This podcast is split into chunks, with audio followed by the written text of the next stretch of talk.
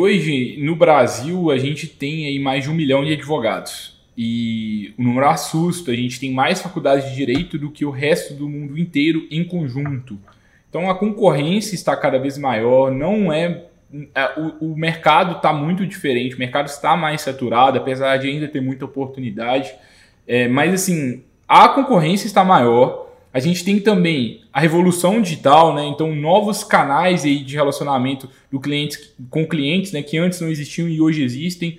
Então, a cada dia que se passa, tem uma rede social nova, uma rede social cresce, outra, outra tá em, é, outra, outra deixa de existir. Então, é, a gente, muitos de vocês aí viram o Orkut crescendo, acabando. Agora a gente, Facebook crescendo, agora está em declínio. TikTok agora surgindo e, e crescendo bastante. Então, muita mudança e muitas novas formas que a gente tem para se relacionar com, com os clientes que, que estão surgindo. A gente tem também a Covid-19, que mudou muito, acelerou muito a, a, a questão digital na advocacia. Então, assim, antes da Covid, era menos comum a gente ser atendido online por advogados. É, a gente, os clientes muitas vezes gostavam de visitar os escritórios mesmo.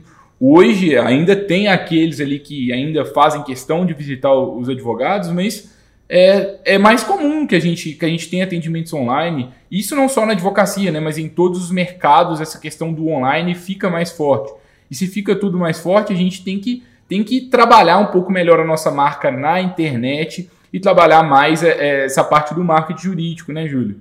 Exatamente. Eu acho que esses fatores que a gente trouxe, né, tanto a questão da do mercado, da, do número de advogados no mercado, a revolução digital e a Covid, é, torna o marketing muito importante, porque a gente precisa né, se destacar nesse cenário. Tanto no cenário de um mercado com muitos advogados, tanto também o cenário que exige é, do advogado novas posturas, especialmente em relação ao marketing jurídico digital, né? Isso acelerou muito é, essa, esse processo, como o Gabriel falou, da passagem do offline para o online no mercado jurídico e tende a ser cada vez mais, né? Não é porque a gente vai para um cenário pós-pandemia que os encontros presenciais vão voltar a ser realidade que a, o, o comportamento dos consumidores, né, vai mudar. Então, assim, as pessoas estão é, mais é, realizando mais compras, mais contratações por meio da internet e a gente precisa aproveitar também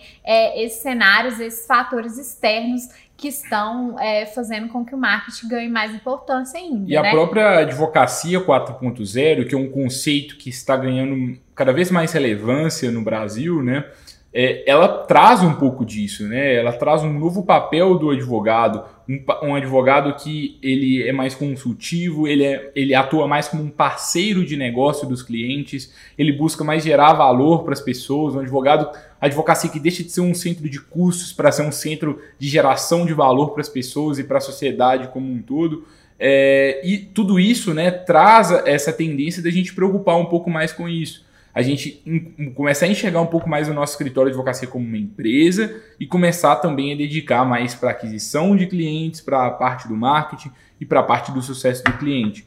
É, e assim, quem não, quem não se dedicar para isso, provavelmente aí nos próximos anos vai ter uma dificuldade grande aí de, de ser bem sucedido no mercado. Hoje talvez ainda seja possível. A gente tem advogados aí que são exclusivamente juristas, assim, digamos assim, que só pensam na parte jurídica e conseguem crescer, sim, é possível ainda, mas é mais difícil e a cada ano provavelmente vai ser mais difícil.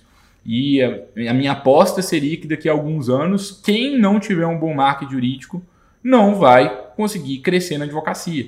Só o boca a boca não sustenta crescimento na advocacia, é muito difícil.